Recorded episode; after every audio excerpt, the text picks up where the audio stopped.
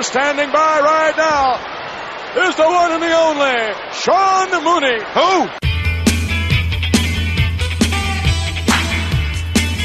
Mooney, everybody's got a price for the Million Dollar Man. After you threw him off through the announce table, Taker climbs back down, he gets in the ring, and he goes, see if he's breathing. Right before I called 911, I thought she'd fallen asleep. Kind of shook her a little bit to, to wake her up, and she did not respond. I know. Go down to my go to my grave, testifying or whatever, swearing that Davy was not on drugs. If he was on drugs, the way Bret says, how does I mean, how great does that make Davy? Are you laughing, Sean? I get off the track here all the time. Did you just laugh, Sean? If they would do a movie about your life, who would you want to play your part? uh, well, George Clooney, of course.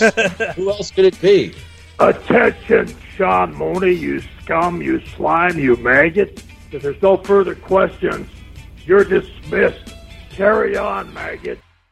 Hello, everybody. Once again, welcome to Prime Time with Sean Mooney as we inch closer and closer to our 100th episode. That is amazing because I remember wondering, okay, what am I going to do next week?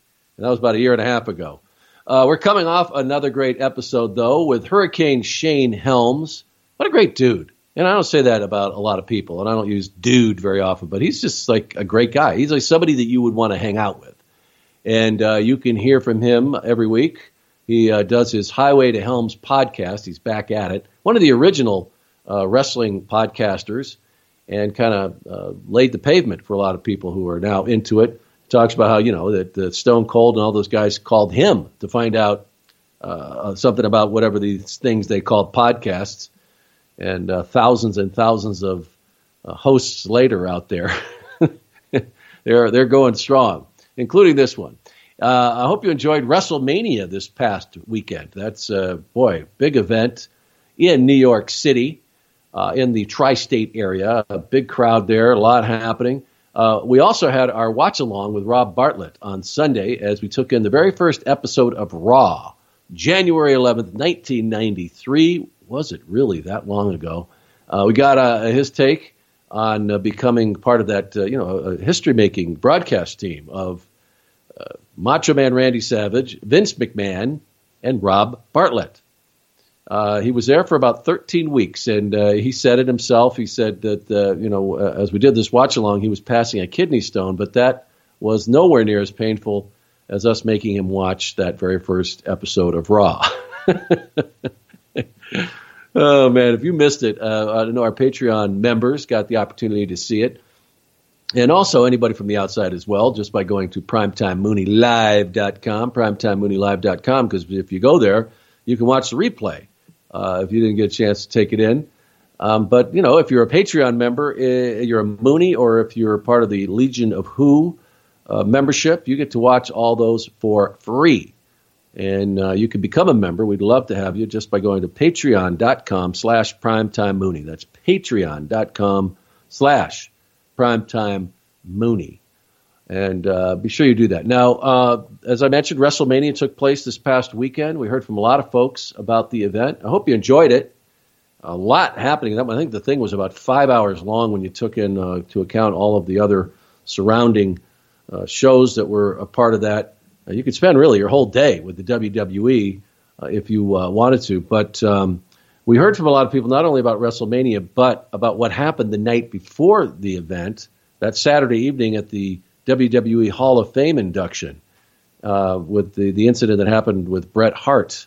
Uh, and I know everybody knows about this, been talking about it. That some idiot uh, decided to, you know, try and get noticed or something. Nobody really knows what the motive was behind it at this point but he uh, rushed the the stage, which was you know uh, a ring basically, and uh, he tackled Bret on stage, and of course that was about the end of it because by then people just swarmed this guy, and uh, boy, as they say, he got his ass handed to him. Uh, uh, Harry Smith, Davey Boy Smith Jr. A lot of folks know him as ring name. Davey Boy Smith's son got in some pretty devastating shots, as a few other people did as well. But uh, you know, who knows what's going on with this individual? I think mental illness has got to be involved because there were uh, you see some of the, the tweets out there that uh, he had some pretty strange offerings that he had out there in the uh, Twitter world, and so uh, who knows? And I'm not even going to mention the guy's name. They have released his name, but I'm not going to justify that. That is not what you want to do. Overall, though, I have to tell you that uh, for the Hall of Fame, I really, really like this class that they have this year. I really, really did uh, do uh, because you know there's always people that uh, why isn't this guy in? Why you know? Hey, every, they do this every year, folks. Eventually, they they uh, people that you believe uh, should be in there, oh, I will be in there. They have uh, you know really contributed to the WWE and, and even the world professional wrestling. Eventually, they will get the call. But I think this class was tremendous. I love seeing uh, the Honky Tonk Man inducted. I'm glad that uh, whatever rough waters he had between himself and the WWE have uh, smoothed out, and he was very gracious. Thank the WWE for the uh, opportunity and all of the great fortune they brought him his way. And really, I, you can't tell me that HTM does not belong in the WWE Hall of Fame, and that also includes another inductee, Brutus the Barber Beefcake. And uh, you know, you've uh, you probably uh, the, by this time, I hope, have heard the episode we had with Brutus. A really great episode. But remember, back at that time, a lot was happening. Uh, him and the Hulkster were not getting along. These are two guys that are lifelong friends, and uh, he you know, didn't think he was ever going to get the call to be in the uh, WWE Hall of Fame. And look how things changed. That was about what about a year ago that uh, uh, him and the Hulkster are back together. Uh, which uh, even at the time we talked about, you know, and I, I told him, I said, I see it happening. So the doors open, and uh, they seem to have worked everything out. And who better than to induct him than the guy he started in this business with? And and no kidding, Hulk certainly provided many many opportunities for Brutus but that guy earned his way. Uh, he was on his own for a long time, went to Japan, uh, really worked his ass off, was a great performer. You cannot deny that that guy was an over. And uh, taking a, gum, a, a gimmick that he didn't want anything to do with, really, just thought, why are they killing me? And it turned out to be a pretty damn popular gimmick that uh, he's still selling today. And uh, it's nice. It's nice to see. Uh, Sue Aitchison is a name that not many people know uh, or knew before, but I had the great fortune of working with Sue when I was with the WWF back in the day, and and it, this is a time, guys, when you know the WWF uh, WWE has been incredibly charitable, and uh, throughout their existence. And it just kept getting bigger and bigger and bigger, and they kept getting involved in more and more things. Well, Sue Aitchison, who was the recipient of the Warrior Award, uh, you know, which is something that they started with uh, Jim Hellwig uh, after his death, and um, she is just an incredible person. There's nobody better who should be heading up what they do as far as charity goes. And I remember back when they were just getting this all going, and I, I, I got to be a part of it. And I used to do tons of events with Freddie Blassie and also Lord Alfred Hayes. Uh, you know, Gorilla Monsoon did a lot. Bobby, all of them. Gene and and it was really important to them. And and I had a, a great chance to do all this because I lived in Stamford at the time, and we were local. We did a lot of stuff, but we were also close to New York City, so that you know there's a lot happening there. But Sue Aitchison, I was so happy to see uh, her get into the Hall of Fame, and, and uh, you know these people that you don't see out on a stage, but boy, are they heroes and are, are and they are certainly stars. And then, of course, as I mentioned with Bret Hart and uh, like, I don't want to talk any more about that incident there, but I do want to talk about his speech, which I just thought was really great. Uh, Bret's got a great dry sense of humor, and he had uh, some you know very deadpan lines in there that were just hilarious. And him talking about how they wanted him to be a cowboy, and they're going to have him come out to ring the ringside, uh, you know, on a horse and uh, he said, you know, if you come if you come for, from where I did, uh, you don't tell people you're a cowboy unless you're a cowboy. And uh, ended up not wanting to do that gimmick. And he had been flailing in the uh, World Wrestling Federation as it was at the time. And uh, you know, according to Bret, he came up with that gimmick and told uh, told them that, hey, why don't you team me up with Jim Neidhart and bring Jimmy Hart into the mix, and we'll be the Hart Foundation. And they said, uh, you know, you're not a heel. You're you're a baby face, and uh, we'll find something for you, kid. Uh, but a couple of weeks later, he said they came to him and said, yes, that's exactly what we're going to do, and the rest is history.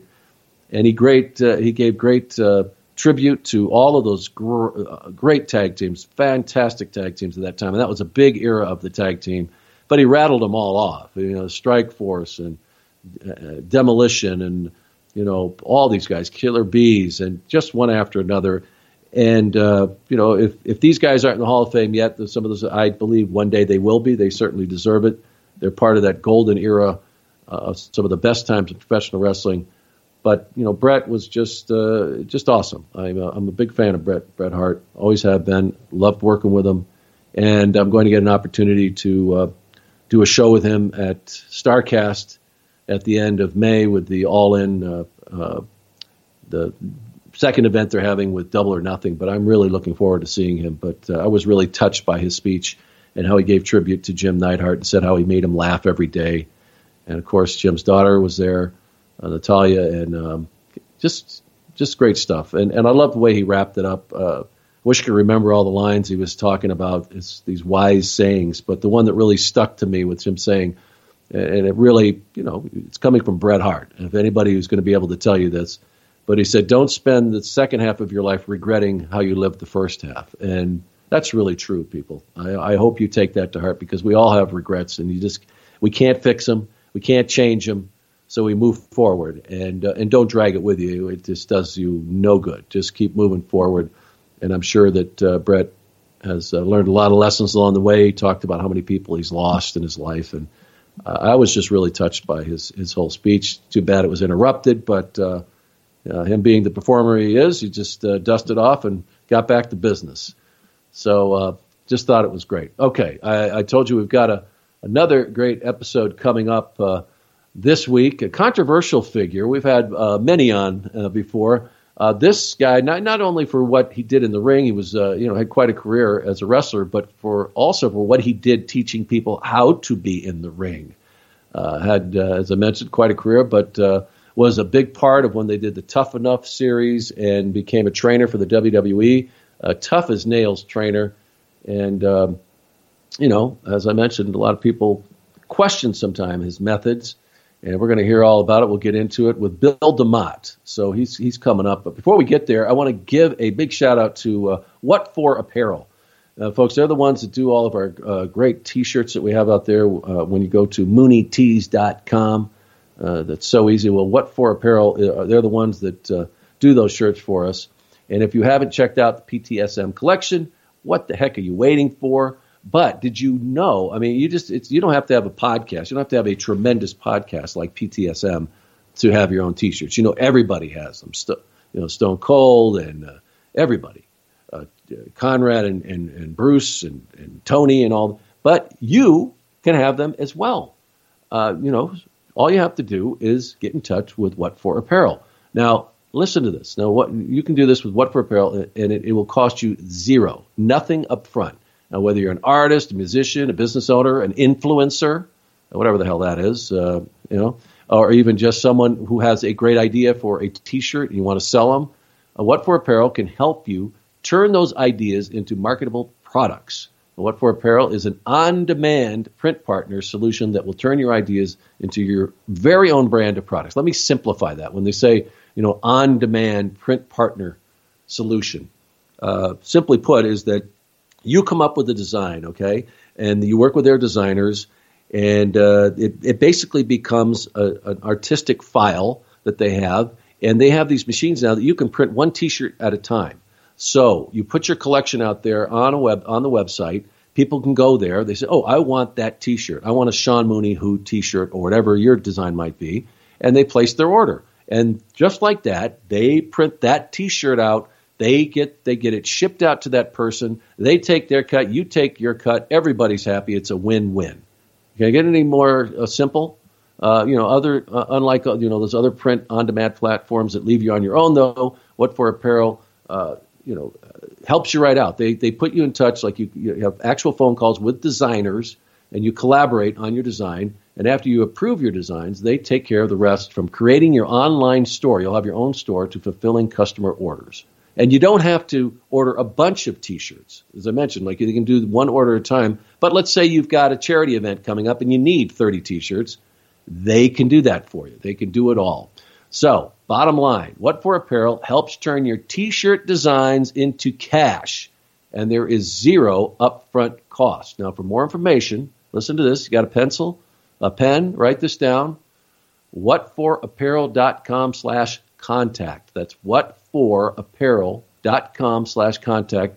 What for? That's with F O R, not the number. Whatforapparel.com slash contact, or go to what for or at what for apparel on Twitter at what for apparel at Twitter, and then you can send them a message. Get this whole thing started. You'll get your free quote, and you'll get a consultation. And be sure to tell them that Sean Mooney sent you. Okay? So, what do you say? We get to build the DeMott. Ding, ding, ding. Folks, I have a great guest this week. He is one intense individual. Uh, was like that in the ring, and I believe he had the same philosophy as a trainer. He has trained some of the biggest names in the WWE. Uh, it's a long list. Uh, it's interesting, though. At one time, uh, he was known as Hugh Morrus. Uh, get it, uh, Hugh Morrus. Get it, guys? when he was with the WCW. welcome, Bill DeMott. Hi, Bill. Hey, Sean. How you doing? Thanks for having me. I'm, I'm Thank you for being here. Hey, uh, did Kevin Sullivan was that uh, kind of a joke that he was doing? Was he ribbing you, or did he think you were a funny guy? You know, the, the story. The story was when I first got to WCW, yeah. uh, they weren't sure what they were going to do with me. Yeah. Um, so for a week or two, I was the man of question, and that that was labeled with the man of question. Yeah. I had you know question marks all over my stuff. Yeah. But then they came up with uh, humorous. Right but no one said humorous. All the announcers and Schiavone and even even uh, the late great Bobby Heenan said Hugh Morrus. Yeah. And so I, you know, I, I went into the office one day and, and literally like a like a you know a, a young guy would go in and complain. I don't get it. I don't. What? Why, who, why would you call me Hugh Morrus? Yeah. And you know, in typical Sullivan, you know, fashion, you dummy, it's humorous. Yeah, You're yeah. supposed to be crazy. And I went, oh, that's all you had to say. Well, now you tell me so they so they they actually put the laughing man Hugh Morrus with it. So it was uh became a little easier to explain. But yeah, that's a, that was a Sullivan uh, Dungeon of Doom. Well, uh, we'll we'll get to uh, your journey there, but uh, I always love to talk to everybody about about their their early beginnings. And uh, you, uh, you, grew up in Jersey, um, so tell me what that life was like. I imagine you must have been a pretty good athlete or a great athlete. so, what was your journey as a kid? I, I was, uh, I, you know, I, w- I was a, I was a late bloomer as an athlete. I started playing. I didn't start playing organized sports until my junior year in high school. Really? Uh, single mom, you know, just yeah. that that that household, and didn't have a lot of, um, uh, you know, male role models, you know, or someone to teach me the games and stuff, you know. So I, you know, I was an outside kid, uh, played all kinds of ball, just never organized sports. But when it when I caught on, I caught on quickly um, was fortunate enough to go on and play two years of high school, and then um, in college before I left college, um, and it just just kind of developed as an athlete as I as I got older. So when when I left college, you know, and and I, I've said this before, my dad, my stepdad, what he wasn't a fan of me sitting around after going through all that to become an athlete, mm-hmm. not just going to work, you know, every day and then not doing anything with with the ability I had. So he took me into a gym in Brooklyn. Turned out to be Gleason's gym. Wow. I met I met Johnny Rodz, and uh, thirty years later, the rest is still uh, wrestling history. Yeah, yeah. So where in Jersey? Uh, I'm a I'm a Bergen County boy, at Paramus, oh. New Jersey. Yeah, born and raised. Yeah. Yeah, I, uh, I, still, I, still call it home after all these years. Yeah, well, that's great. I mean, I, I, I still have a lot of friends in Jersey uh, and used to spend a lot of time there when I lived in New York. Uh, yeah, uh, you know, I love Jersey. Uh, but anyway, so uh, you meet uh, Johnny Rodz at Gleason's gym. I mean, that was uh, you know the great tradition in, with uh, boxing, and then also you know with pro- uh, professional wrestling. Uh, but was it something that you wanted to do? I mean, what, at what point in your life did you say, "I want to be a professional wrestler"? At, at no point until I met uh, Johnny Rodz did I ever have a uh, notion. I was a I was a casual watcher back then um, in the in the early '80s. Uh, it was still Madison Square Garden on Saturday nights.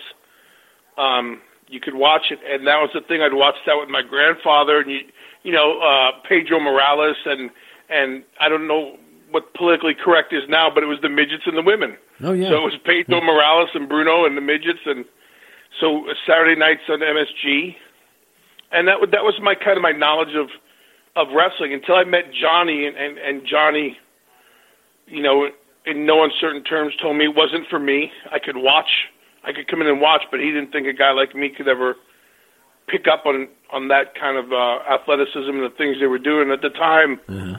Taz was there before me, and um, Damien Demento. Uh-huh.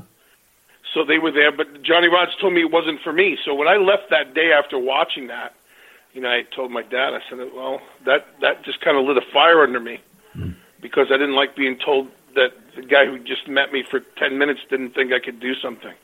Huh.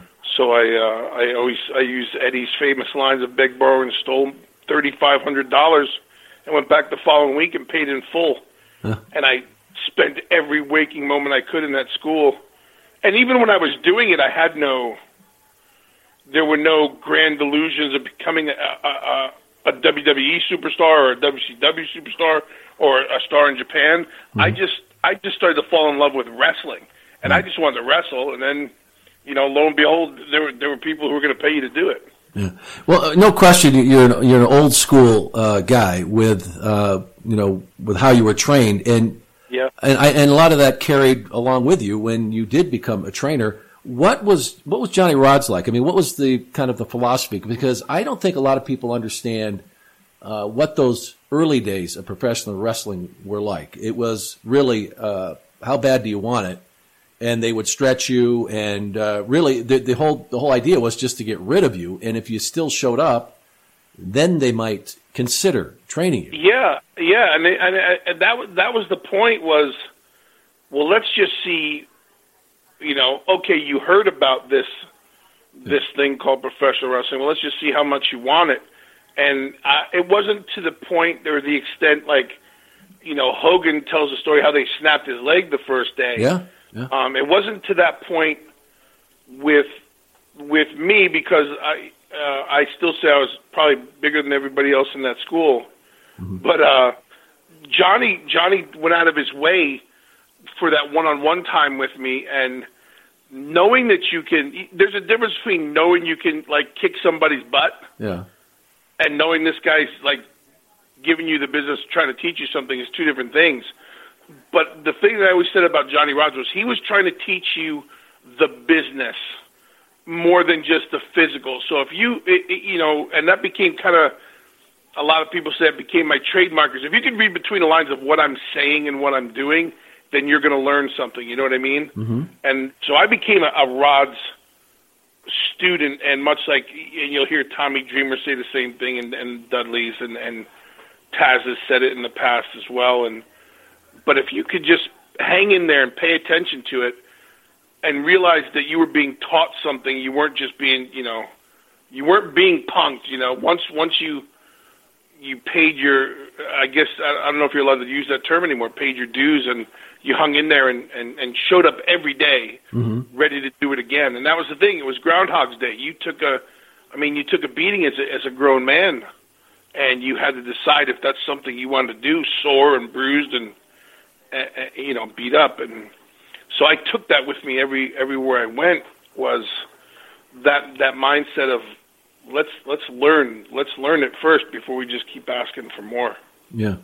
And, and, and describe a, a bit more of that training, though. You talk about, you know, the, the bumps, of course, and the, the physical end of it. But we, we talk about storytelling all the time and what, and a lot of it's missing in some cases these days. But back then, how, how was that taught to you? Well, the, what Johnny Johnny himself, and who's a great storyteller, he, he could mesmerize you with his stories. The first time I think it started to make sense to me was wrestling the Invisible Man, mm-hmm. because he, you know, he, he trying to explain to you that this is the match you have to have. So you're trying to learn. It's your, it's bad enough you're trying to learn how to bump and not, you know, get a concussion and, and become a crash test dummy and you're then you're hitting the ropes and then someone else is throwing you around and just when you get a feel for that stuff now you've got to learn to tell a story with no one else in the ring Right. and can you because and I and I say this uh, respectfully to anyone in the business, you can take anybody off the street and teach them how to bump in five minutes. Mm-hmm. But can you? But can can you add that to your craft and can you become a storyteller?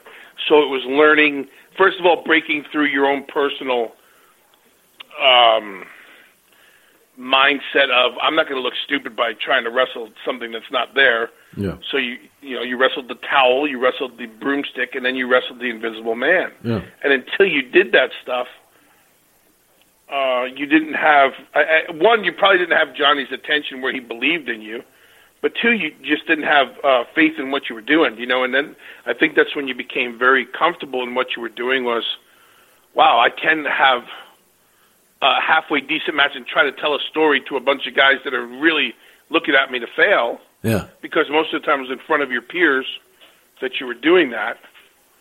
And then, you know, it, it built to that's where the 60 minutes came from and wrestling for an hour and, and then learning all the terms and Broadway and all these other things. But Johnny taught us that stuff first before the terms and, and what they meant and when you would use them. It was that confidence of learn how to tell the story instead of just being a, a, a bump taker, instead of just being, uh, you know, a, a, a, a one trick pony, let's say.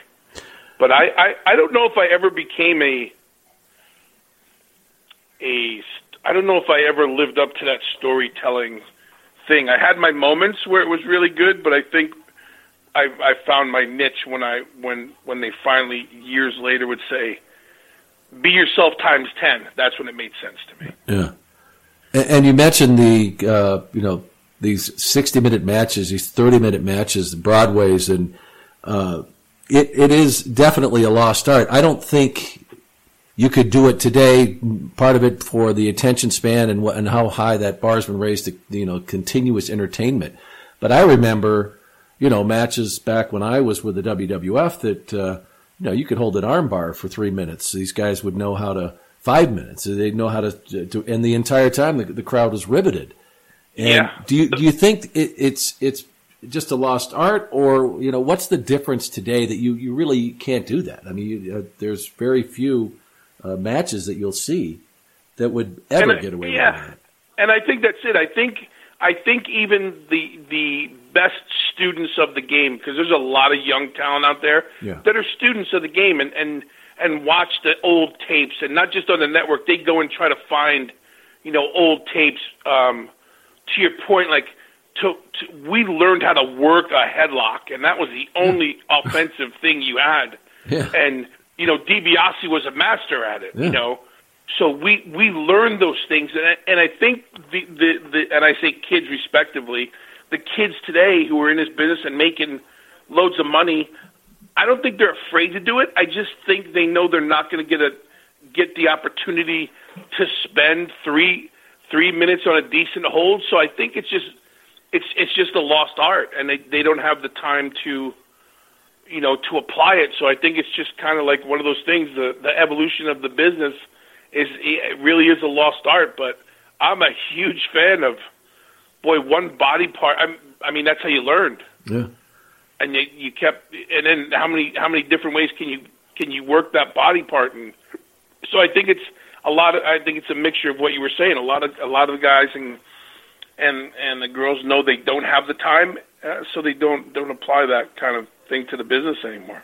Well, and especially with you know the the product that the the WWE or and some of these bigger organizations have, but you know somebody like Joey Janela who does still he does the Invisible Man matches, and I've watched a couple of them, and I, I you know I don't know if you could really get away with it with something maybe the WWE would ever feature something like that, but it was just fascinating to watch because you know, after a while, like the crowd is into it, you know, and he does like where he throws a guy, you know, or the invisible man, and then the crowd reacts, and the chair, they go over in their chairs, and uh, it it really is the the true storytelling. I mean, it's up to you. You've got to create uh, in the minds of everybody what's happening in that match, and I, I I'm, I'm just fascinated. Maybe it was just because it was something really different to watch, but at the same time, if you appreciate the art. It's it's really uh, not many people can pull it off. That's for sure. Right, right, and and and if he can get the people that invested in it, Yeah. you know, it, it turns out to be they leave with that's what they were talking about of all the things they saw. so yeah, it's it's a it's it's a lost art, and it's it's fun to say it sometimes. Uh, okay, go get me a towel, and you'd hear uh, you'd hear a, a whole room of people groaning, but you hear that one person going, "I want to do it. I want to learn how to do it." Yeah. You know, g- give me the towel, give me the broomstick. So it's uh I think it, it, it'd be it'd be so cool to see some of that come back, with everything else that's coming back and going on. Yeah, it'd be so great, you know. Yeah, I'd love to see it. It would. It would really. And, and Yeah. you know, they may it may start a whole different you know movement with this. But anyway, getting getting getting back to your journey though, um, when did it really start to happen for you? I, I you know I always love to hear um, because it, it really takes a lot in the in the very beginning to stick with it. You might get some shots, but you're not making any money. You're you're driving all over the place. Uh, basically, maybe gas money and uh, you know maybe a meal a day. Uh, Right. uh, So, what were those early days like for you before you you I guess say you got the the break that really you know where I, I guess at some point you say yeah I'm a professional wrestler. Well, we were we were going, and and the thing with with Johnny and and that and back in the you know I started in '88, and that Yeah. northeast area was red hot independent wise, and you had all the guys that were working together, and the WWF guys were making the loops on their off days up there as well. So, oh, I, I wasn't I wasn't uh, I'm going to say smart enough to understand I wasn't making a great deal of money. Yeah. I just like, hey, for twenty bucks, I got to go to Boston, which was a ridiculous ride there and back. Right. You know, and and if you're lucky, to your point, you had gas money, and you you know, and, and you got home because you had to get home that same night because you had to get up for work the next day. Yeah. But I got to but I got to wrestle, and that was the thing that hooked me every time. It wasn't like. I, I, I guess the the old Bill would say to the young Bill, "Man, you were stupid," but the young Bill was getting to wrestle. So the twenty bucks was while I knew it wasn't while it wasn't worth it financially, and I wasn't going to become a, a a superstar and rich. I got to wrestle, and the uh, the other thing for me was I I had opportunities. Like it, it came kind of quick for me because before I knew it, I you know I was doing the independent things just through Johnny Rodz, you know, just through the school and do the shows that John was booked on.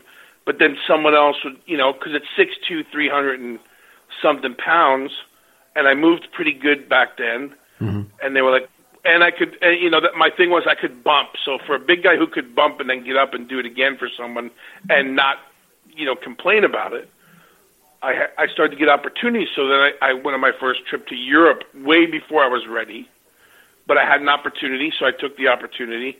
Europe turned into um, coming back and doing some Pennsylvania stuff and doing some other things, and and it, it put me in Puerto Rico by 90, 91.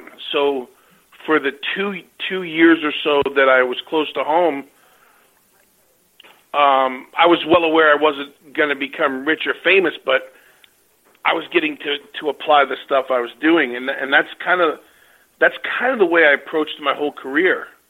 Was I'm I'm going to wrestle, and then if you're if you're going to pay me to do it, you just have to figure out that part of the business. You know what I mean? Yeah. So when But I was you- I was just fortunate. I always say I was I was fortunate, and I was I, I had the I was in the right place at the right time. So when you got the opportunity to go to Japan, uh, and, and what, how did that come about? And then how did that change you as a professional wrestler uh, going there? Well, I, I first, Japan came from Puerto Rico. Um, I went down. Uh, Hercules Ayala had come to Brooklyn with uh, to visit Johnny, and he was looking for a couple of guys. Uh, they were trying to run opposition to Carlos Colon back then. Um, so they came and they saw, uh, excuse me, Mondo Kleen, who later became Damien Demento, and myself as a tag team. So they booked us to go to Puerto Rico. Well, I got on the plane to go to Puerto Rico, but but uh, Mondo got on the plane and came to Florida. So he went to work for Eddie Mansfield, and I showed up to Puerto Rico by myself. Now I'm greener than you know. I always say I was greener than goose shit, and so I got off the plane and they said, "Where's your partner?" I said, "Well, I don't know." And they said, "Well, okay." So we were supposed to be there for two weeks, shooting TV, I left Japan two and a half, almost three years later. Wow. because it, they were paying me Yeah. to wrestle, and they put me up in a, you know, at the time they they paid for the condo we lived in, and I got to and I got to learn a different style now. Because back then Puerto Rico was pretty close to Japan, and it was physical, and it was the storytelling was different, and the fans were different, and I just I, I found a home in Puerto Rico. Um, but but when it was when you realized that you were there for almost three years, and your home life kind of goes, you know, cattywampus. Yeah. I said, okay, I'm coming home. You know, you you Yeah. you almost forget. Uh, so I, I came home to New Jersey, and literally that same week I I came home, I got an offer to go to Japan, and I packed my bags and left. Yeah. So you're going to be even And it- further from home. yeah, and and you know then then you were going. So it was uh, so my the schedule became three to five weeks in Japan, which then turned into three weeks in Mexico, which turned into one week at home, and that was my schedule for the next three years. Wow. And but I fell in love with the business in Mexico because uh, I I found out there were things I could do as a big man that nobody else had seen before, with the flipping and the flying Yeah. and all the athleticism, and then realizing which ones worked in Japan and which ones didn't. Um, and it just turned into being seen by Sullivan, and you know, after three years of Japan and Mexico, having the opportunity to go to WCW, and I was just always in the right place at the right time. Yeah, well, it, it certainly sounds that way. Uh, so, I mean, you, you said, you know, in a, a short period of time, a lot happened. I mean, you from being completely green, showing up, and and then, uh, you know, talk about an education. I mean, it wasn't like you were just, you know, beating the roads in, in the United States, going to these territories.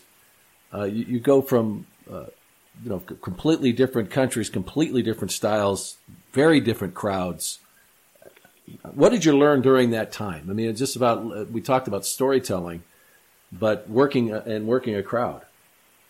It's well, it's almost everything. The story remains the same, but it's it's much like when uh, you know as you're and as you learned and what they were trying to teach me is how to modulate and when you were you know commentating and your expression and how you tell the story with your voice is the same thing in in Mexico and Japan where Japan was so much more physical you couldn't just take a bump for the sake of taking a bump. You had to be knocked down. Mm-hmm. You had to tell the story that you were six foot two 350 pounds and you were about to rip somebody's head off. But the, in Japan they sat on their hands until something spectacular happened. But then you had them and you had to understand that. Whereas in Mexico the more wackadoo things you did and the more you could keep getting up and doing it was what what they bought into. So how do I tell that same story in a match that I just had that was great in Mexico but how do I turn that over and try to tell the same story with the same Mexican guy now in Japan? Because they're not going to buy my style in Japan of what I did in Mexico. So it was the if that makes sense. So it was Yeah. trying to figure figure out who I was where I was. Mm-hmm. And the funny thing, the big circle to that whole conversation is I I finally had figured it out, and and then I was uh, fortunate enough to to jump into some Smoky Mountain stuff when we were home, and Yeah. uh, the beginning of ECW back with with Eddie Gilbert right as Paul was taking over, and in between those trips I would still get booked, and and as soon as I joined WCW, after all the things I learned, I was told I was a punch kick guy. So I went full Yeah, I hear circle, and I had all this bag of tricks, and I was so excited, and I was gonna, I was gonna beat a guy, and wait till they see what I can do. And hey, by the way, none of that stuff. You're a punch kick You're guy. a brawler. Yeah. yeah, I went okay.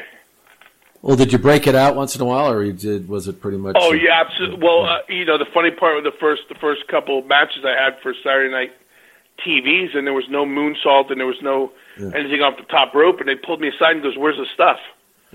I said, you, "You said I was a punch kick." He goes, "I don't care what I told you. At the end, you land on someone like that." And I said, "Oh, okay." So eventually, I got to every once in a while I got to pull out, but then the moonsault was a mainstay, and you know some other things. But uh, it was it was what an education traveling traveling the world back then and and and learning it and and and, and just picking it up. And, to me, that's what it was. It was the you you had to want to do that. You had to want to try that instead of just saying, "Okay, I went to Japan once, I was in Mexico once." Like I lived there, and and I, I uh, you know, I I lived and breathed that work ethic, and you just had to want to do it, and hopefully everything else followed the, the you know the money or the you know more bookings. But like and and I always go back to say I've always said it, I always will. I was just I was just fortunate.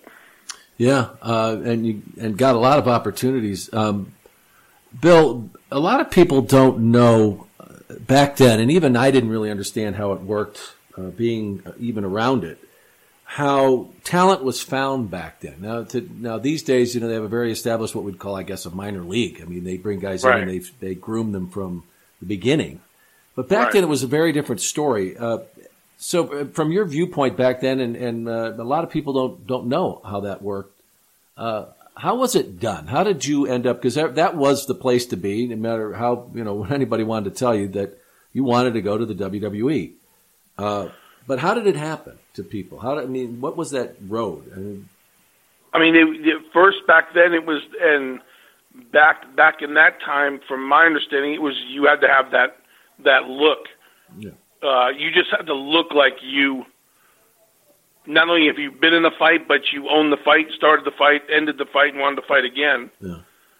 But you had to have a, a, a certain size to you because, and, you know, in the early years, as as you well know, it was a it was a it was a business of big men. yeah, Vince liked them. So, you know, people people would see you and go, okay, you can do this, and and I was probably persuaded by more people not to get involved with wrestling than I was persuaded to to you know try it. right. Um, because they'd say, "Hey, man, once you go in there, you're just you're just a bumper. You're just a, you know, you're just going to bump for everybody." And that was my first experience. Was um, when Johnny sent us one time, uh, Mondo Kleen and I, he sent us to Connecticut to to a show, and we had no business going, but it was just Johnny putting us in front of people. And uh, Jay Strongbow told me that if I had black trunks, you know, he'd let his kid beat me up for a couple of minutes, but I'd never see, I'd never see a minute of TV because they had, you know, at that time they had the Road Warriors and they had all the head head shrinkers and all these monster guys. So for me, it was Bigelow, and, and Bigelow was my go-to ask questions because to me he was the ultimate big man back then. Um, and who was very so- agile, yeah, too. yeah. Yeah. So you know, it was you had to have that look, and then it wouldn't hurt if you had a bit of a reputation. You know, but no matter what that reputation is, whether you're reliable or whether you know you're safe and things like that. But if you were a big man and you were safe, then people wanted to at least work with you, or at least you know maybe open a door for you and say, okay, maybe come to the show. You'd be you know you'd be an extra or, or something like that. Um, but Yeah. to me, that's how you were found in bars, and uh, you know, I was like like the typical story. I mean, I was a bouncer. I was working in three different bars, and the guys that come into town, and when they came in, you make sure they had a seat and nobody hassled them. And if they got hassled, you know, you, you did a number on the guy that was hassling them, and they went, "Hey, who's this kid?" You know, so they started to they started to recognize and go, "Hey, kid, you know what? Try this." But but one of the tough ways in, and and uh, and this is when we used to do the TV tapings, and of course they were all these squash squash matches where we would Yeah. have, they'd pick up local enhancement guys that would just come in. I don't even know what they paid them, but they, they would just basically go out, go out there to get just the living daylights beat out of them because it was the way to put the the superstars over. But there were certain levels of enhancement guys. You know, you had the guys that just showed up who probably from a school. They'd go out there and you know do a couple of bumps and let's get destroyed. But then you had other guys that they knew who could work, and, Right. and, and you could you you know some did make it in that way, but uh, you know a lot of people don't don't realize there wasn't you know there were there were you know, schools there were uh, some organizations they I remember they used to have boxes of, t- of tapes and there really wasn't, uh, you know, I guess you could call it a network, but it wasn't much. It was like how somebody, you know, one of the other uh, guys that had worked uh, with Yep. the organization would say, "You got to take a look at this guy," and that's how it kind of happened for people. Yeah, and the chalkboard Uh, the, the I, I was up. I was actually up there two times. One time I was brought in by Jerry Jarrett, Mhm. and then uh, another time they actually called me directly. But the chalkboard at the time they had it, and in the gorilla position had 60 matches on it, and your name kept getting erased and put to the bottom of the list, Yeah. and erased in fact, and then you sat there for 12, 13 hours Yeah. And then you never got there and they said well come back tomorrow. And you come back tomorrow and your name kept getting pushed down to the bottom pushed down to the bottom. But but you're right. There's certain guys who were spoken for who were given an opportunity to kind of show what they could do. Yeah. and then there were the local guys in every every area who went in there for you know for 50 bucks and, and took a took a beating. Yeah. and it's I don't think people really appreciated what what went into that. And I you know I I was thankful that I was busy enough and and didn't really get I never got that kind of treatment but I I saw it I never I'm just going to say I never I never agreed with it so when I when I had the opportunity when guys came in and you know I was on the other side of it I wanted to make sure like hey you know everybody's good and it's going to be like this and but the business was changing then too. But there, yeah, it wasn't like you just, hey, this guy, this. You, you had to go and, I mean, there were guys driving 600 miles each way to get on that TV thing to get beat up. Yeah, and like you said, they would come and, and you might not get a, a, a whisper that day. They would just Right. They would, and I, I used to. Uh, I felt bad for these guys that would come, but they just wanted a shot uh, to get in there and try and you know show what they could do. The the you had the guy, you know, you had guys like Mike Sharpe and you know some of these other workers who they would use to actually help launch careers, and that was a, a- total art to that too. But uh, Right. the the the journeyman. those were the guys. Those were the guys I got to. I got to uh, play with was S.D. Jones and Mike Sharpe and Yeah. and and Jose Luis Rivera Yeah. and guys like that. You know, and once they once they knew they could trust you, then they gave you their knowledge because those guys were the journeymen that made everybody else look good. yeah. So they were great. I, to, to me, they were great storytellers. They were they they understood what was needed in inside the ring and what guys were looking for. So I spent a lot of time, you know, just trying to listen to, to things like that. Yeah. So, what was the experience with, with the WCW? Now, I think this was uh, like mid '90s, or uh, and, and it was Yeah. you know the wars were it was you know starting to you know go. But what was that experience like for you? I got there in '95. Yeah, Um, and it's right always the funniest part of my, my, my story with WC. I'm known for two things in WCW. I'm known for being Goldberg's first match, right. and then I'm known for being the guy they hired because they fired Vader. and it was it was just a, a Sunday night phone call from Sullivan. He said, "Are you still fat and are you still wrestling?" And I answered yes to both. And they put me on a plane to Macon, Georgia. Uh, Uh, so I, I started in '95 with WCW, and went the rest of the way with them until uh, until they closed. Um, but again, it was it was a whole different education. So I'm, you know, I I had the pleasure of riding and working with Ray Traylor, you know, the Boss Man, and and One Man Gang, and Meng, and and these guys, and, and getting in with fortunate enough to get on the to get on the you know, where Hogan and Savage and Sting and those guys knew I was safe, so I got to work with them on live events, you know, and and and just keep learning. But yeah, I, I got there in '95, and it was a trip, man. I never thought it was. I thought Japan was the best thing I'd ever done. So when WCW, I'm like, well, it's TV, but you know, up north it wasn't as big yet. Um, but it, yeah, I, I started in '95, and it was just a great a great ride. And, and when you're when you were involved in that, and you know, you can go down the list. There's guys I know you could tell me about that just had everything, and for some reason it doesn't happen. Uh, Yeah. Was there a point where you were just, uh, you know, I'm just going to ride this, and if they whatever they want me to do, I, I mean, I just want to uh, be a part of this. Uh, Yeah, when I started, excuse me, when I started, that's all it was was let me see what they want. yeah, Let let me see, like let me get feel the temperature of the room. So seeing the talent and you know uh, all the guys that were still there, Pillman and you know up and down the line, and the guys that now were coming over from Mexico and and, guys that were coming from ECW, and so was, now I'm in there the same time as Jericho's coming in as Guerrero and Benoit and Mysterio and and all these guys that I'd known from outside of WCW. Mm-hmm.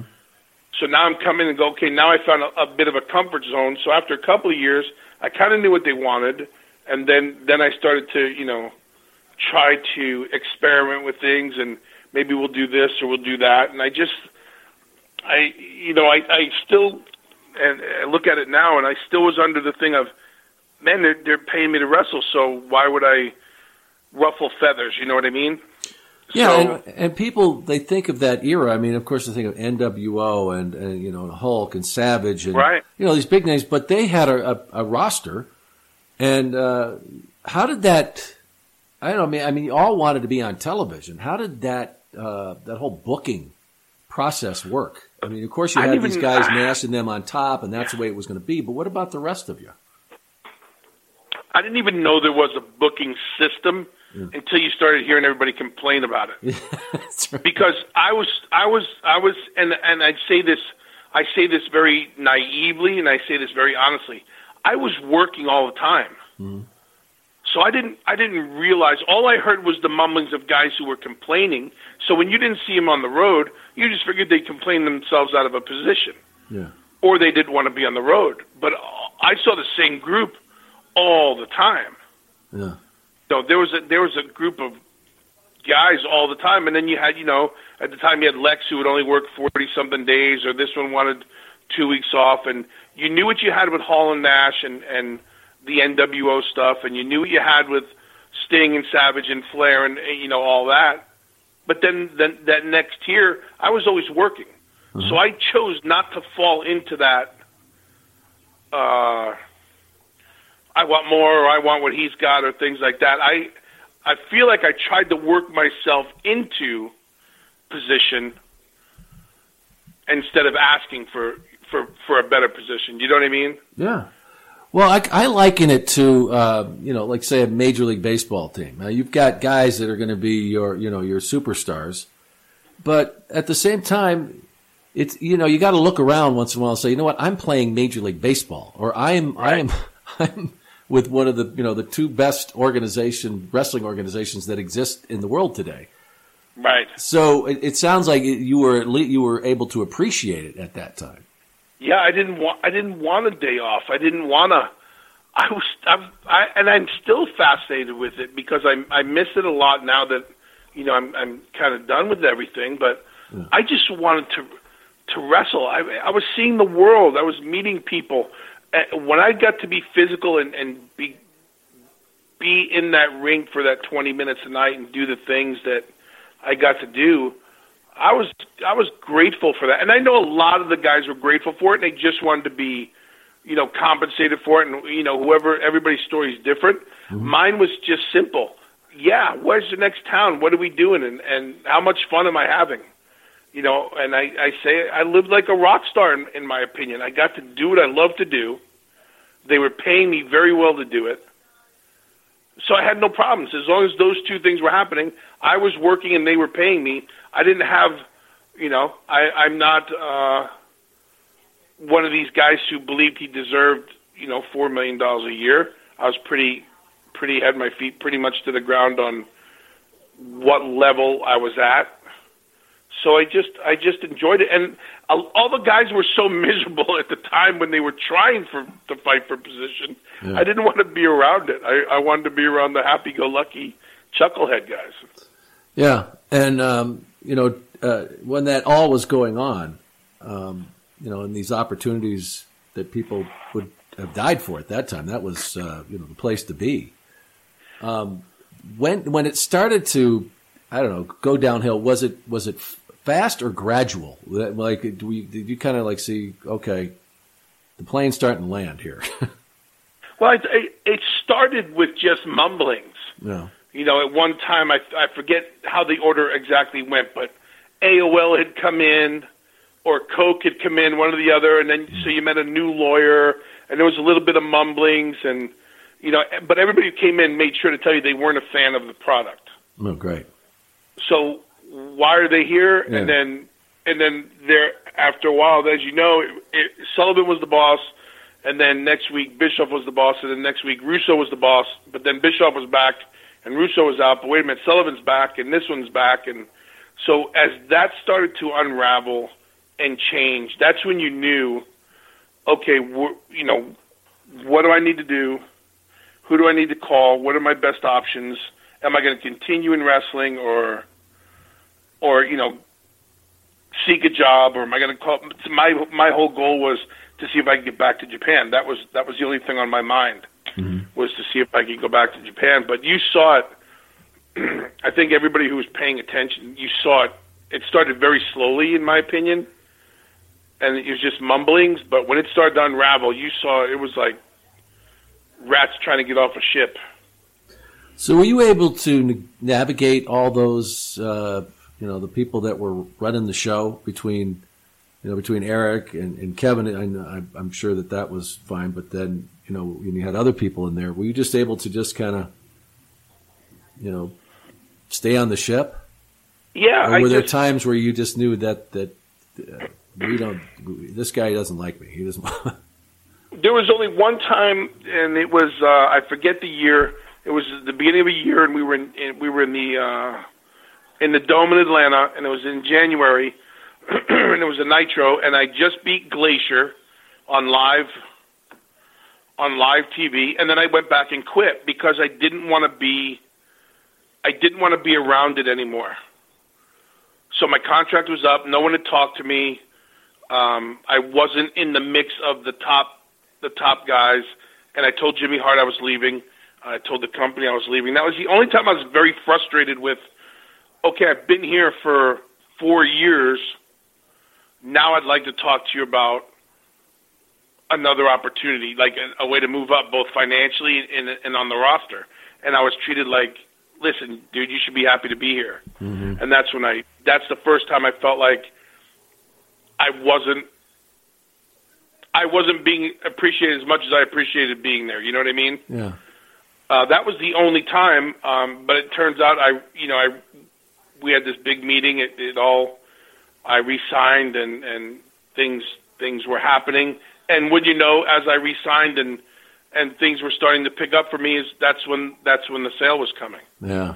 So it was, uh, you know, that was the only time I was ready to leave. But I wasn't ready to leave because of the ship sinking. I was ready to leave because I wasn't. I didn't feel like. After four years, I felt like I started to prove myself a little bit, and and you know, wanted to be reassured that at least everybody was paying attention to that. Yeah. Well, uh, Um, shor- but- shortly after you did make that trip to the WWE, and and uh, were there other opportunities before that with them? It, um, I had one other opportunity, um, and that was the time Jerry Jarrett had brought me up. Right.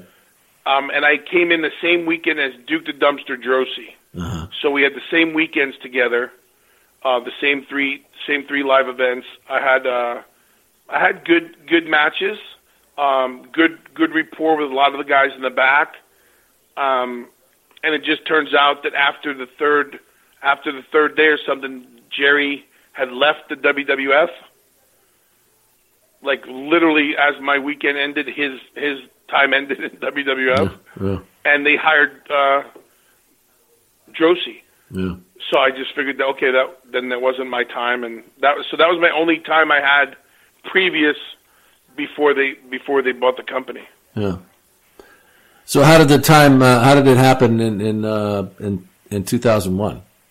Overnight, I got Re- home. Really? I got home from Panama City, and like I said, uh, a lot of it was a lot of people uh, shocked and worried and upset and lost, you know, and rightfully so. A lot of a lot of good production people were losing their jobs. A lot of people were going to lose their jobs.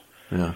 Um, and a lot of guys had the well, I've just burned myself there because you know they whatever whatever business they had had with Vince previous to WCW or and there was guys making crazy crazy money. Yeah. Still So- being paid too.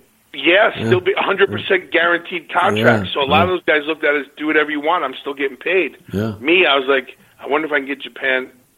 Like, how long it's going to take me to get back there? Um, went home the next day and got a call a phone call from John Laurinaitis that uh, Jim Ross wanted to meet me, and uh, I forget if it was a week or so. Jim Ross was down in Tampa, and I drove drove to Tampa to meet Jr. And he said, "We'd love to have you." And I said, "Well, where, when when when do I start?" And uh, so it was again. It was just I don't I don't I will never say, "Man, I'm so good they needed me." I'm just saying I was just in the right place. And contrary to what a lot of people may think, my reputation for being who I am is what got me the job in WWF. Mm. And, and that's the way I that's the way I look at it was because the people who know me and who have dealt with me and understand the business knew I was all about the business and and and just doing what was best for business. So I, I you know I was just one of the fortunate ones that uh, got the call, and they, you know, the de- the next day after Panama City, by the time I got home, I got a phone call and said, "You have a job," and I went, "Okay, great." So you mentioned that reputation. What what do you think it was then? My, I, I think I, I don't think you'll find anyone. Uh, I don't think you'll find anyone who ever said I, I I would hurt anybody in the ring, would intentionally mess somebody up in the ring, would disrespect anybody in and out of the ring. I was just you what you wanted to do as an opponent or an agent or a producer. The answer was always yes to the best of my ability. I always gave everybody 100%. And I honestly cared about what we were doing in the ring, no matter who my opponent was. and people knew me for who I was. The people that actually lived on the road with me for 300 days a year, you know, knew knew Bill DeMott and what what I believed in as far as the business and and how I handled myself in the business. Yeah. And uh, um, that's why I say I'm grateful that you know I, I've I've always been in the right place and and if you don't deal dirt, dirt doesn't get dealt to you. You know, uh, I'm not a karma guy. I just believe that if you treat people the way you want to be treated, that's what's going to happen. So I I chalk up my I chalk up 28 years very successfully, and I'm just not an internet darling. yeah. Well, you know the uh, the the term became very popular. There's you know hardcore, uh, but that had existed for a long time, and of course the you know, Yeah. ECW made it popular. But you know you talk to tag teams like uh, you know Nasty Boys or the Steiners, and when they went out there, man, they were they were they were uh, they were delivering, and um, and Yeah. they expected it. Uh, you know, Legion of Doom was like that too. Uh, the Road Warriors. Yeah. Um, a- and, so that is kind of who you were, right? I mean, you went in there and, and expect that's just the way you, you worked. yeah, bring it, and and I'll bring it too, and and we know the level. Certain guys liked it, you know, really really snug. Yeah. Uh, Rick Steiner was one of those guys, but he expected to get it back the same way. Um, but I, I found it was the guys that were that were that had been traveling and been worked in Japan and those places that understood that because there were certain guys who didn't, like Randy Savage, who I had, I loved working with, never wanted to get hit. Like, please don't kill me, brother. You know, and so you knew, you knew your, if you were smart, you knew how much to give him and how how how much to lay it in, and and then you had, you know, hopefully you could work. You know. Yeah, well, those guys would tell you. I mean, uh, uh, you know, Joe Laurinaitis would say, you know, if you don't, if you don't deliver, if you don't, you know, lay it in, I ain't selling it. And and that's some of Greatest, them greatest expected. line ever. Yeah, that I ain't selling it. But then you had other guys that you know they were worried about having an injury, which I mean I can understand. They got they want to be able to show up every night, but that's the way guys like to work. So I think that uh, when we get into you know talking about when you made that transition uh, to a trainer, that's that, it seems to me that's just the way everybody knew who you were coming in. Yeah, yeah. And if you could do it, if you were good at it and did it safely, you could, you know, you could knock a guy in the chops every night and not tear all his teeth out of his mouth, you know. So it's, uh, yeah, it, it, and it was a different time then too. I, I got a chance to work with the the big, excuse me, the big rough, the big rough guys who were probably the nicest guys in the in the world outside the ring. Yeah. Well, uh, they came from a different world for you know a lot of these Yes, people. yes, That's they just did. the way they they the way they learned. They you know were taught, Yeah. and that's and that's the way they liked it. I mean, they certainly. Yeah. Uh, so you, you have that run, but um, you had a, a, a motorcycle accident. How how devastating was that? I don't know how badly you were injured, but It, it wasn't. It's so funny, Sean, because that that was one time. And what had happened was I was coming. I, at the time, I had a driveway that was about 300 feet off the off the street, and it, a car came out of nowhere. So brakes hit, boom, and I went flying. The bike went skidding and all that stuff. And it was the one time I showed up to work. Just looked like I got beat up. Yeah. And the, the agent at the time was Jack Lanza. uh And he goes, "What the hell happened to you?" And I said, "I got in a bike thing." So all of a sudden, it made the report that I was in a motorcycle accident, and you know we should take him off and send him home. And I had to fight to stay on the stay on the loop. I said, "I can go. It's just bumps and bruises and scratches." But it turned into it. That's one of the times where it turned into you know build a mo- motorcycle accident, da da da da. And it really, you know, it was a couple hundred dollars on the bike and a couple weeks of you know road rash for me, but. uh that was one of the times I actually showed up for work and had to beg to stay stay on the the loop because you know when you write something in an email or something, say, "Hey, Demott's here and he was in a bike crash." yeah. That's all everybody wanted to hear. Well, also the timing of it, uh, you know, in your Sure. career, is that a lot of people thought, well, that's that's must have been what it was that, that you know that forced You know, them so out of the ring. It was so it was so funny. I was like, "Geez!" So that from then on, you never, you know, you wouldn't even tell anybody you had a, a cough because you were afraid. To, holy crap! Yeah, you're going to be in the report. No, you can't go out there. Right, right. That was it. So I learned really quick. I don't want to be in any agent reports, no matter what. Yeah. But but shortly after that, I mean, you you do start training um, wrestlers, and was this something along the way you said, you know, I I think I could do this, or uh, you know, how did how did it get to that point where uh, that became your next next step in your career? Well, I, I had um, the difference in WWF and WWE was the ring was set up, and you were enticed, and you were allowed to get in the ring before before TVs and before live events. Whereas WCW, a lot of guys just you know just laid back. It was just a different work ethic. Well, when I got to WWF and you see you know Undertaker or somebody in the ring sitting there warming up, well let me let me go bounce around with this guy, Uh-huh. a guy I've never been with. And so when people would get to the ring, I'd I'd go right to the ring. I wanted to work out. I wanted to show somebody what I could do and see what they could do, and it gave me a chance to mess with guys I didn't know. So even if we never worked together, I got to work with them, you know, pre pre shows and stuff, and I, it caught people's eye that I was always in the ring every day. Mm-hmm.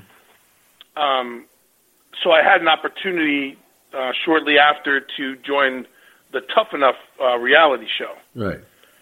um, and they they approached me and said if it's something I'd be interested in, and and I asked them why, and they said, well, because you're always training, you're always helping the younger guys. You're always. I said, absolutely. So um, tough enough allowed me to show the company a different side of me as well, because that's. Uh, I, I said it from the minute I trained with Johnny. I was obsessed with. Everybody should know what I know. Everybody should try these things, and everybody should, you know, I just felt like I was taught the right way, and I wanted to help someone else have that same experience. So I had the tough enough, um, which helped me on TV after, after the show was over, and my character got stronger, and and uh, all these things. And uh, long story short, in 2000, towards the end of 2003, I broke my neck. Uh, I I I cracked three, four, and five in my neck, and um, pretty much lost the use of my right side. But instantly, the company and hold on to your seat because I'm one of those guys who's always going to tell you the positive stuff about this company. Is that the company instantly said, "We'd love for you to commentate. Have you ever thought about it?" and I, I said, "Well, no, I never, I never thought about it." And they said, "We just think, you know." Kevin Dunn told me he wanted to make me the Howie Long of WWE commentating. Mm-hmm. You know, so they they did. They cut my hair and they gave me an opportunity on Velocity um, just as young Josh was starting, Yeah. and I got to work with Cole and Taz was there doing doing Raw and, and and all those things, and I got to do some pay per view stuff. And in between that, they said, "Hey, uh, would you like to go to Louisville and work out with some of these young kids we got and see what they got?" Yeah, I'd love it. Mm-hmm. So I was I, I got to stay with the company after the physical stuff was over for me, in ring as commentating, and then I still had two more tough enoughs I did in between then, and then I started to go to the to the different to the different training areas. And at the time, it was just Louisville and um, Cincinnati. I think Memphis is already closed by that time, so I, I was making trips all the time, and I was just as busy. And tr- that's that's my passion is to share that, and uh, I fell in love with it. So uh, they took Al Snow off of. I think he was Al was doing Heat, and I was doing Velocity, and they came to Al and I, and, and Al was going to go to Louisville, and I was going to open up uh, Deep South in Atlanta, and it just just another opportunity. But I loved training and putting together a system that worked and, and how to work it out, and you know. Was that kind of, kind of your philosophy though all the time? I mean, they, you were described as like you were a, a, a drill sergeant, and and like with Tough Enough, uh, that worked really well because here you had guys that uh, for the most part were pretty green, and Right. they needed that, and also you needed to see were they tough enough.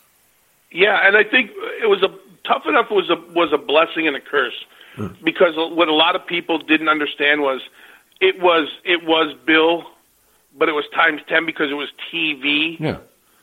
So you had to bring that. So when people who never met me before had al- already had that drill sergeant expectations and came in with that fear and you know had spent two weeks with me and all of a sudden you know it's been the worst thing they've ever been through in their whole life. Yeah. They they didn't accept the experience. They were worried about the guy they'd seen on TV. You know, does that make sense? Yeah. So it was, it was a blessing and a like. Uh, I made my reputation from it, but that reputation has has worked against me too. But it's still the same mentality to your question of let's work hard. Let's let's work like I'm getting paid to help you, and guess what? You're getting paid to learn. This is a win-win a- across the board. And it just you found out who wanted to be there and who who wanted to go through it, and and it was uh, I think you know reputations are, are a tricky thing, but that's that was my work ethic was let's work hard. If we're here for for and at the time back then they were there for three hours. Mm-hmm. Let's sweat for three hours. Let's work hard because you get to come back and do it again tomorrow.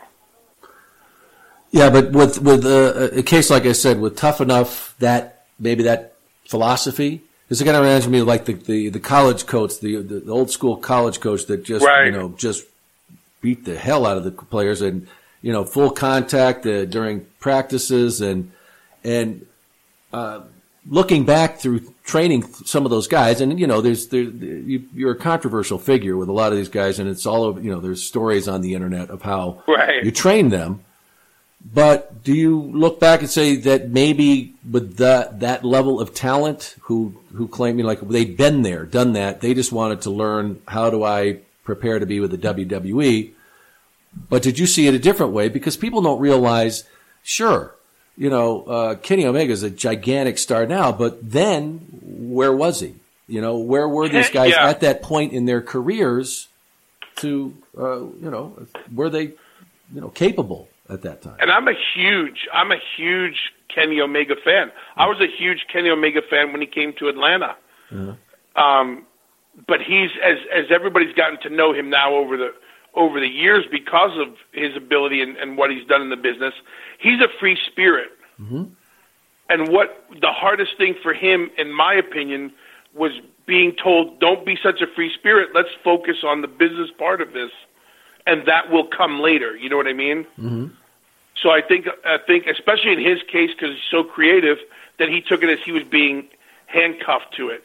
I never had and never will have a bad word for Omega. I'm a fan of of everything he's done, and I said 15 years ago he was the next Chris Jericho. Mm-hmm. So I, I found that I found that the guys that stick with it, um, hopefully, as they look past their time with, and Kenny and I, we didn't have a lot of time together either. So I think, he, and he was surrounded by a couple guys that were just, lack of a better term, just miserable, and he just was with that. That was his clique of guys. Yeah. But there was a lot of guys who went through it, Miz and Ryback and and Gallows and uh, Ryder and you know all these guys, and and they'll be the first to say, and I'll be the first to agree with them. You know, the Ascension. Yes, there there are days when I'm not the guy. You you want to just get riled up. Let's just go to work and work, and that's the end of it. But it becomes, I think, the thing that happened in developmental became very complacent, Mm-hmm. and and previous coaches were their friends and buddies and got to talk about wrestling instead of working on wrestling and I just was never that guy. Yeah. Uh, I understood my job. Well, I liked them all. It, it, there's a difference between being friends and being friendly. And I like being friendly, and I'd like to think I gave everybody the same, the the same uh, opportunity. But I always found it was the people who never stayed in the business that were the most miserable or or, or had something to say. Yeah. Because the most successful guys and girls that came through it, the Bellas, the Kelly Kellys, the uh, Fox, and and all these people. While I'm sure everybody has a time and place where they can remember, man, I hated that guy that day. Yeah. But I'd I'd like to think they all knew that at the end of the day, I was there for them and happy for them. And when I get to hear from them now, and we laugh about things like that, or or you know, Ryback, who who I think the world of, sent me a message three years after he was called up and said, "I got it. It makes sense. Thank you." Yeah. you know so I, I i always i hold on to that stuff and absolutely drill sergeant mentality yes do i do i not like people no i'm i'm probably probably you'll never you'll never hear how many times people came to my office or or to my house in tears with family problems or needed to go home or couldn't pay their bills and needed help financially and and it, you know it's par for the course every head coach i think goes through that and you just you just got to take it. But uh, I Yeah. love I love it. I love it till this day. When I go do seminars, I go in with the same mentality, and I have a blast. And and those kids have a blast as well. You know. Yeah. But is it a different game now? Because you know, you, in, you look at every sport. I mean, can you imagine? Uh, you know, the way they handle athletes now in college is is un, you know incredible compared to Yeah. say you know 15, 20 years ago even.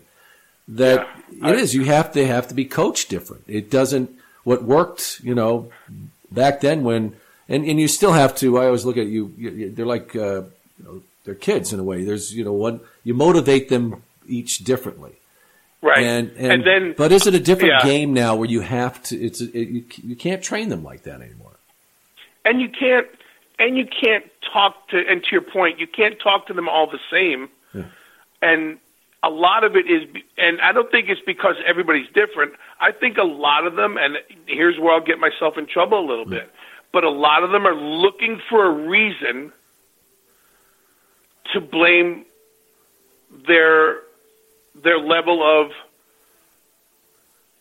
aptitude or their level or expectations were this for this one and why isn't he or she doing well? Mm-hmm. So they're looking for re- well because i'm being talked to like this or i'm being treated like that. So you had to and for me that's when i developed the you know the quarterly conversations with talent and the quarterly reviews. So everybody was on the same page as far as you know how people were coming along and you had to make their schedules and you know you had to adjust everything so for me i learned very quickly everything had to be on paper and everything had to be you know with another coach as a as a witness and and how can we make this as easy on you as possible till we've exhausted all resources and then say by the way you're rotten Yeah. or this just the business isn't for you. Yeah. So it's changed so much, and I think because it's changed so much, a lot of people are getting involved, knowing that if they failed, it's not them that failed; it's going to be someone else who who caused them to fail. Yeah. Well, but in um, the meantime, you, you know, you get to make a heck of a living at it. Yeah, absolutely. And and you know uh, you know the, all these stories out there, and, and uh, you know like the, the the the jelly donut story and the stink face Yeah. and all that. And folks, if, if you want to hear about that, um, we're not going to really dwell into that unless you want to talk about it. But my my point being that what at what point did you realize that you know uh, you got to be really careful with what what goes on in these in, in these sessions? I mean, it's it's like I know I've, I've heard you explain it and said it was one incident, and this six years later, this picture comes up, and and that's that's our world today, Bill. Right, You and, that's and that's when you realize yeah, but there was a point. Was there a point along because I'm sure there were other things you did to motivate these guys, or just be you do something just off the wall just to shake it up or whatever. Yeah, Uh, and and and I, and I say the same when all that stuff was happening. That was that was the talent calling the shots, Oh. and that's when I learned that trying to make trying to make them happy or want to show up the next day cost cost me a lot. I mean, it was uh, it was called Make a Deal Friday. Yeah. You know, so they'd come up with these crazy antics to get out of working out for for three hours. You know, and so okay, well, let's make a deal. What's what's going to be the thing that takes you out of the workout? And ninety nine percent of the time, what they made the deal was was harder than any workout they were ever going to go through. Yeah. I mean, they squatted twenty five hundred times, and I got a phone call that night because I made the talent squat 2,500 times. Hmm. They didn't tell the story of how they all made a deal and said, we'd rather squat 2,500 times than work out. And I'd look at them all as grown men and women and go, really? Yeah. And they go, yeah, deal. Okay, it's a deal. So I knew then that I thought I had a certain relationship with my with my talent and with my locker rooms. I knew then that I didn't have. I knew that I looked at things one way, and that there were a chosen few that would look at it a different way. And that's when when the stories started coming back like that is when I realized that this is not the same business Yeah. But or, or at least, and, and that's the thing. It was the same business on the road for the people who were doing it and making a living at it and traveling it. But for the people that were trying to get involved, it wasn't the same business. Yeah. Do you look back at all though, and, and are there uh, things that you would like to have changed that maybe you felt I I pushed too hard there, I I crossed the line, I No, uh, no. I don't. I don't look at one thing. I think I'd probably change a phrase or two. you know, because Yeah. you know, and you can't. I I wouldn't even use the word now, just so I didn't offend anybody. But you couldn't.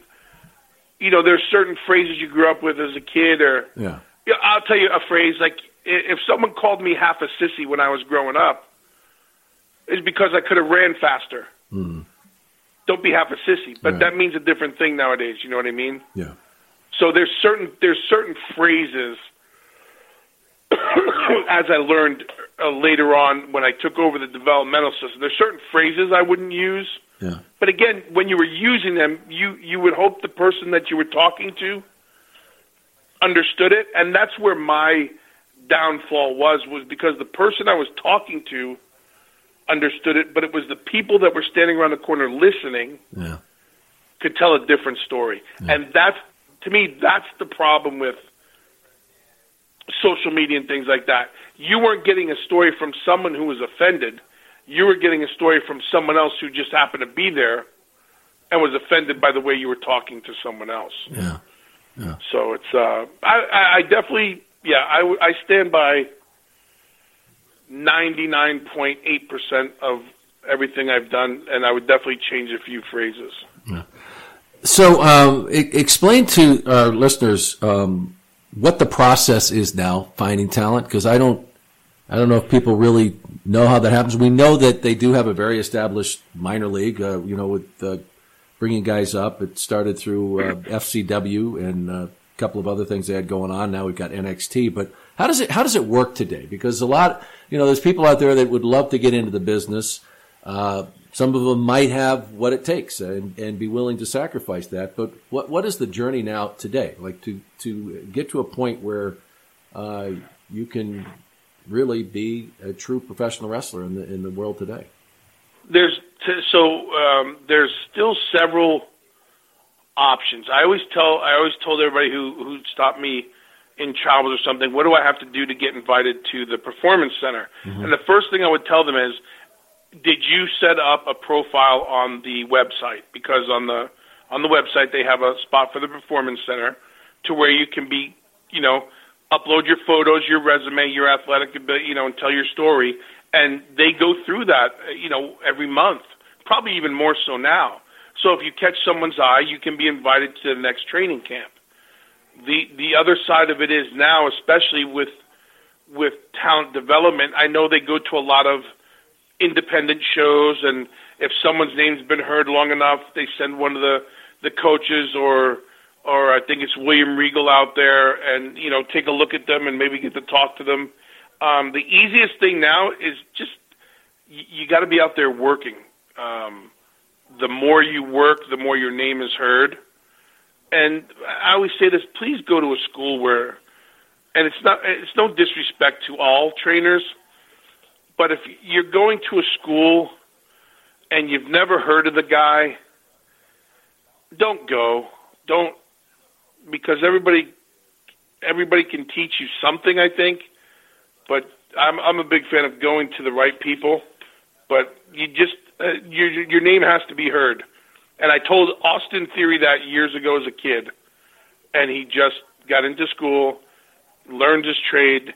He's doing well. He's on everybody's radar. A guy like that. Ricochet's another one who I've loved watch coming up through the through the ranks and and all these guys. But uh, to me, it, the only way to be known is to be persistent. I mean, don't go to the performance center and bang on the glass door, but be persistent and and make sure. For the love of Pete, there's still today in this day and age. It's still hard to believe that I go to some seminars Mm-hmm. and there's there's men and women that have been trying to do this for five and six years and have never been in the gym a day in their life. Yeah. And I'm not saying become uh, Drew McIntyre. I'm just saying look like you can go. You know, look like you can put in the time, and and that's the thing that people don't come prepared for. They got great hair color. They got a great tan. Their bodies look great, but they've never been pushed athletically. And you, I, that's where I find if you've never been coached before, when someone has that drill sergeant mentality, you're going to break down. I've seen it with Olympians and NFL guys and NBA guys and and Major League Baseball guys and Shawne Merriman, who I'm a big fan as a football player, spent one day with me and said, "This is too much." you know, he's like, "This is." His agent said he's done more today than he does in a month, and he's all beat up. And he's like, I'm out. So, yeah, and it's so funny because you respect him, and then you just look at people and go, please. And then they come, they get invited to the three day tryout, which I, I always, I always say proudly with my chest out. I designed the training system, how they do it. I designed their their tryout camps, and everything was was from me. And that camp is made to break you, and it's just simple, constant cardio, and let's see what you're willing to do.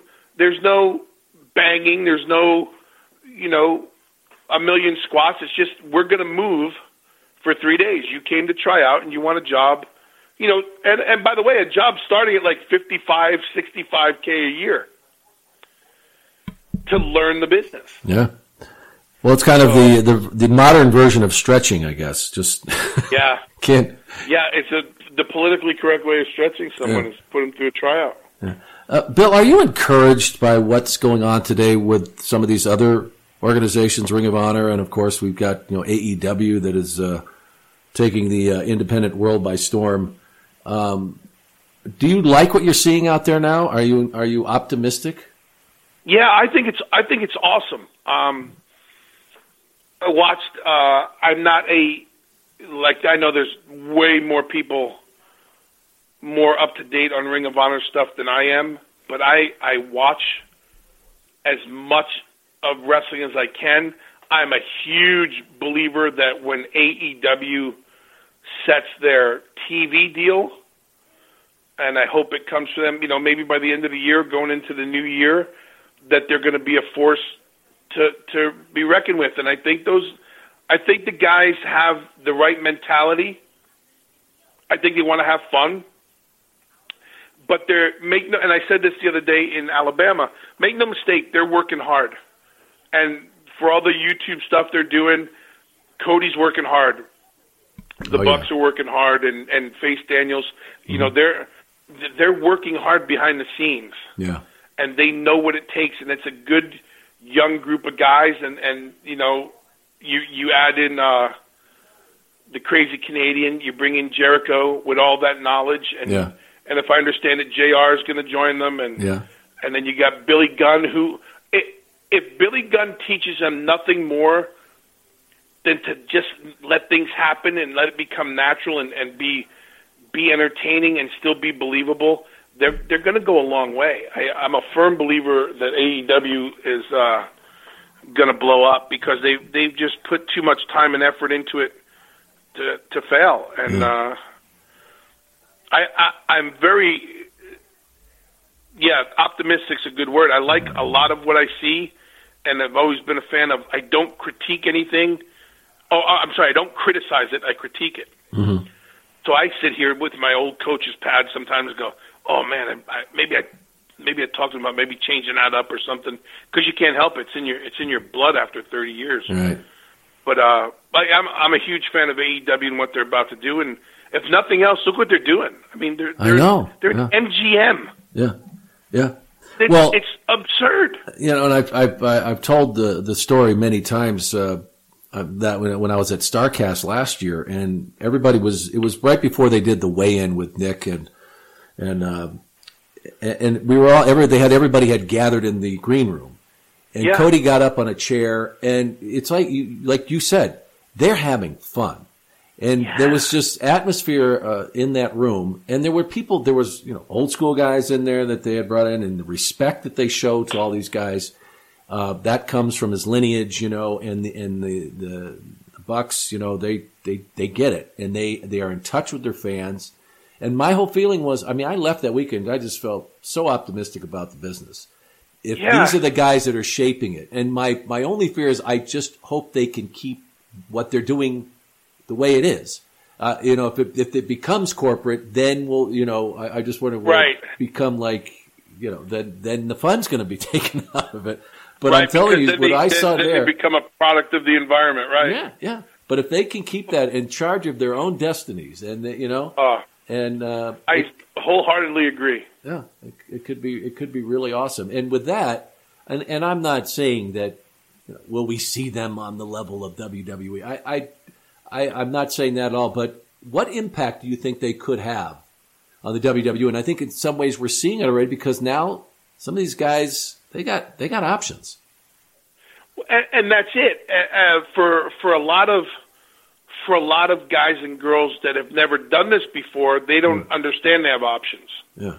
But if you if you have a if you have a good head on your shoulders and you've got you've got some time under your belt, and I've always said this to people before AEW and and even before Impact years and years ago was if you if you're doing something and you enjoy it, don't don't come right away.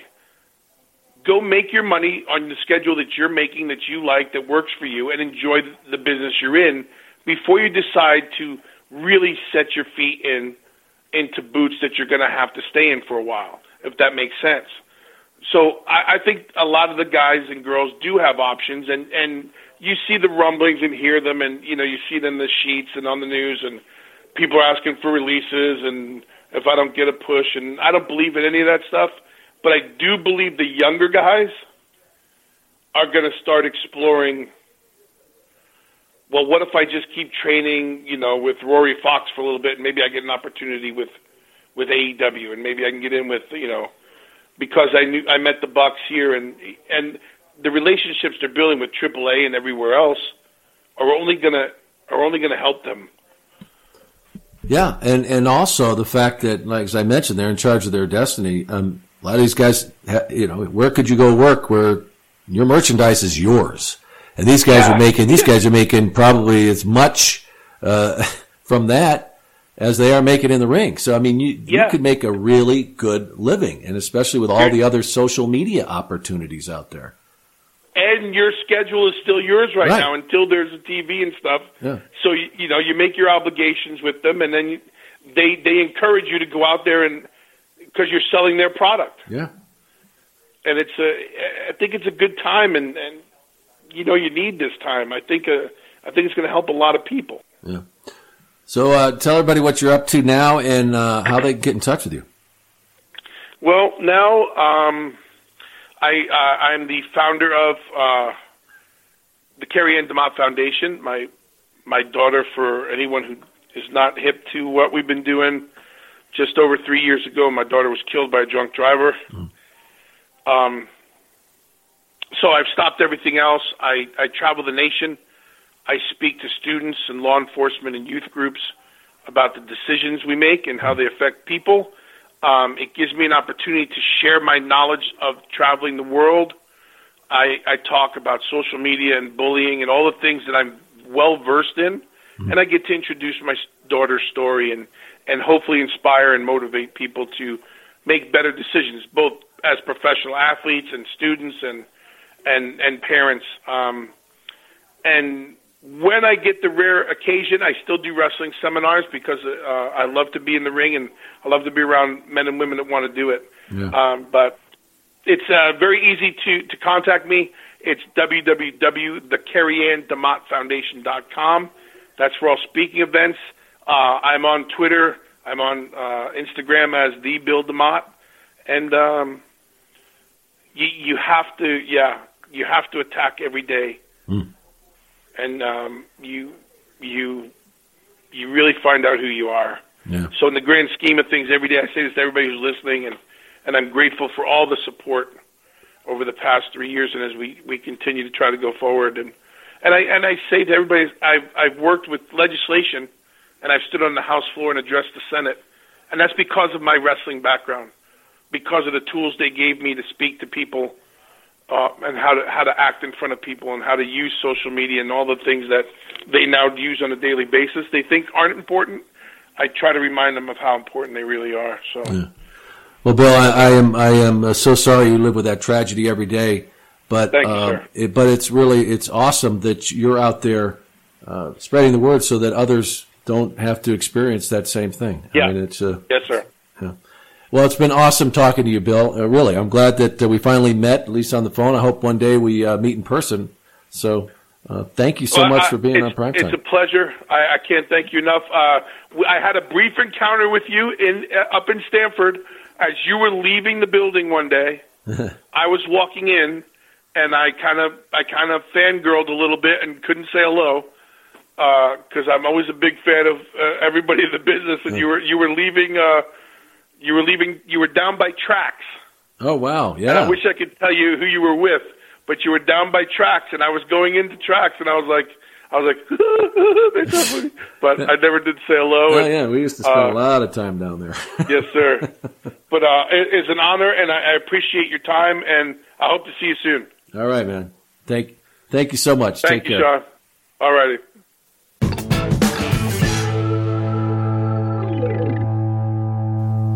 Well, I certainly enjoyed my conversation with Bill DeMott. Uh, tough way we wrap that up. He talks about losing his daughter, but uh, how this has driven him to get the word out about uh, drunk driving and the tragedy that uh, that it has brought to our country. Several tragedies, one after another, and he's uh, trying to uh, spread the word, and that'll hopefully so that you don't, someone like you doesn't have to go through what he's gone through. But uh, you know, he's made quite a, a number of contributions to the business.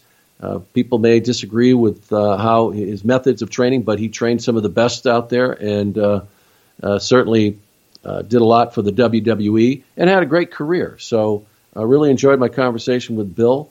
You can help him out there. You saw there at the end of the podcast. If you want to get in touch and be able to help out as he has his, his quest out there to spread awareness about drunk driving out there. So, folks, help them out if you can.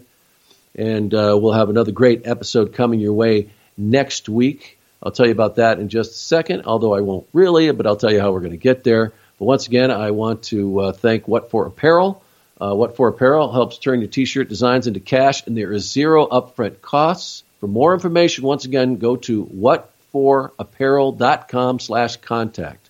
That's what for, that's F-O-R, not the number, whatforapparel.com slash contact, or go to at whatforapparel on Twitter and send them a message for your free quote and consultation. And be sure to tell them that I sent you. Sean Mooney sent you, okay? Uh, as I mentioned, we got uh, more fun on the way. I can't wait to find out who our Patreon members decide who is going to be our guest this next week. Uh, to get in on all the fun, all you have to do is go to patreon.com slash primetime mooney. That's patreon.com slash primetime mooney. Oh boy, we have so much content there and we keep putting up more every single day. So check it out. And one of the things you get to have done for you when you become a Patreon member of Primetime with Sean Mooney is you get a birthday shout out. So we got one this week. This goes out to Edwin Lashley. Uh, happy birthday, Edwin. Happy birthday to you. Happy birthday to you. Happy birthday, Edwin. And many more. So, great week uh, coming up, folks. I hope you have a good one. And I will be right here again for you to help you get through it all. I'm Sean Mooney, and I am out.